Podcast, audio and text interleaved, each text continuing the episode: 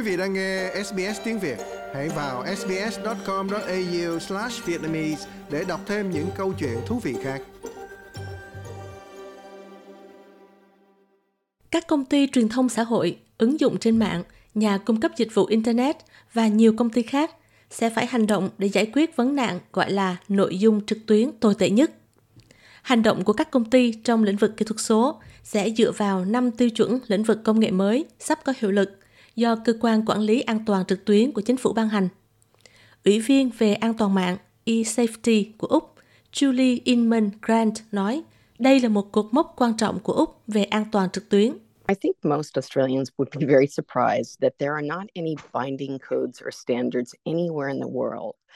Tôi nghĩ là hầu hết người Úc sẽ rất là ngạc nhiên khi mà hiện nay không có bất kỳ quy tắc hoặc là tiêu chuẩn ràng buộc nào trên thế giới yêu cầu các lĩnh vực cụ thể của ngành công nghệ phải giải quyết những vấn đề như là nội dung lạm dụng tình dục trẻ em hoặc là nội dung khủng bố và bạo lực cực đoan khủng bố và bạo lực cực đoan. Vì vậy những điều này thực sự quan trọng và chúng là những quy tắc bắt buộc của lĩnh vực công nghệ do chính lĩnh vực này phát triển. Bà Grant giải thích cách thức hoạt động của các tiêu chuẩn mới. These particular five codes will require social media companies, app stores, Năm quy tắc cụ thể này sẽ yêu cầu các công ty truyền thông xã hội, các ứng dụng trên mạng, các nhà cung cấp dịch vụ internet, cung cấp dịch vụ website và những dịch vụ mà chúng ta thường gọi là dịch vụ lưu trữ cho các doanh nghiệp như là dịch vụ của Microsoft hoặc là AWS và cuối cùng là các nhà sản xuất và cung cấp thiết bị điện tử. Tất cả họ đều phải thực hiện những hành động có ý nghĩa để giải quyết tình huống tồi tệ nhất do nội dung trực tuyến tồi tệ nhất gây ra, bao gồm các tài liệu lạm dụng tình dục trẻ em và các nội dung ủng hộ khủng bố. Và những tiêu chuẩn mới này thừa nhận rằng mọi bộ phận của lĩnh vực công nghệ mà mọi người tham gia đều có một số vai trò nhất định trong việc phát hiện, loại bỏ, ngăn ngừa và phá vỡ loại nội dung khủng khiếp này. Tốc độ thay đổi công nghệ nhanh chóng đã gây ra những thách thức lớn trong việc bảo đảm an toàn trực tuyến. Lily von Grasavai là một nhà chiến lược truyền thông xã hội trực tuyến. Bà nói việc quản lý nội dung truyền thông là một cuộc chiến lâu dài. There have been previous attempts to regulate online content through Trước đây đã có những nỗ lực nhằm quản lý nội dung trực tuyến thông qua nhiều hướng dẫn và chính sách khác nhau. Tuy nhiên, hiệu quả của chúng bị hạn chế do sự phát triển nhanh chóng của các nền tảng trực tuyến. Trong những năm gần đây thì chúng ta đã chứng kiến sự bùng nổ của TikTok và các video ngắn và điều này đã làm cho việc thực thi an toàn mạng rất là khó khăn. Vì vậy các biện pháp đều gặp khó khăn trong việc đáp trả với các mối đe dọa trực tuyến đang nổi lên nhanh chóng và lan tràn. Các quy tắc của ngành mới sẽ cho phép mỗi người Úc khiếu nại một dịch vụ truyền thông xã hội nếu dịch vụ đó không đáp ứng các yêu cầu của các quy tắc an toàn mới này.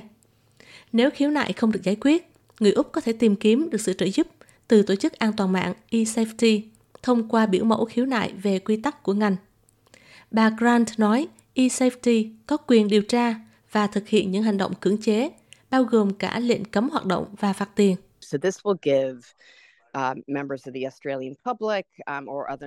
vì vậy, Bộ Quy tắc mới sẽ mang lại cho các thành viên của cộng đồng Úc và các tổ chức quan tâm khác một khả năng. uh, đó là nếu như mà họ nhìn thấy nội dung khủng bố có vẻ như là vi phạm chính sách của các trang truyền thông xã hội, nếu mà họ báo cáo nội dung đó và nội dung đó không bị gỡ bỏ hoặc là họ cứ tiếp tục nhìn thấy cùng một nội dung vẫn được phát tán, thì họ có thể báo cáo thông qua quy trình vi phạm quy tắc này. Các nhà điều tra của chúng tôi sẽ mở một cuộc điều tra và sau đó chúng tôi có thể có cảnh sát tham gia theo một số cách hợp lý. Các quy tắc an toàn này yêu cầu các dịch vụ phải cung cấp thông tin bảo mật và các công cụ báo cáo nhằm giải quyết khiếu nại của người sử dụng dịch vụ theo tiêu chuẩn quy định. eSafety đã hoãn quyết định về tiêu chuẩn thứ sáu, bao gồm các công cụ tìm kiếm, vì chưa thể tính đến sự tích hợp nhanh chóng của công nghệ về trí tuệ nhân tạo tổng hợp vào việc tìm kiếm trực tuyến. Bộ quy tắc được soạn thảo đã được eSafety đăng ký vào tháng 9 và sẽ có hiệu lực vào tháng 3 năm 2024. Hai bộ luật khác, bao gồm các dịch vụ chơi game, hẹn hò trực tuyến và nhắn tin, hiện đang được soạn thảo để công chúng tham vấn. Nhưng bà Von Krasavai nói Mặc dù đây là những thay đổi tích cực, nhưng có thể vẫn chưa đủ. While these new codes are a positive step forward and they really are a really great step forward. Mặc dù các quy tắc mới này là một bước phát triển tích cực và thực sự là một bước đi tuyệt vời, nhưng một chiến lược toàn diện hơn để kết hợp các tiến bộ về quy định luật pháp, giáo dục và công nghệ có thể mang lại cách tiếp cận mạnh mẽ hơn nhằm thúc đẩy một môi trường trực tuyến an toàn hơn các quy tắc này cùng với những nỗ lực rộng lớn hơn có thể tạo ra tác động đáng kể đối với nội dung có hại. Mặc dù vậy, bà Grant tin rằng việc bảo đảm an toàn trực tuyến vẫn chưa thể và khó hoàn thành.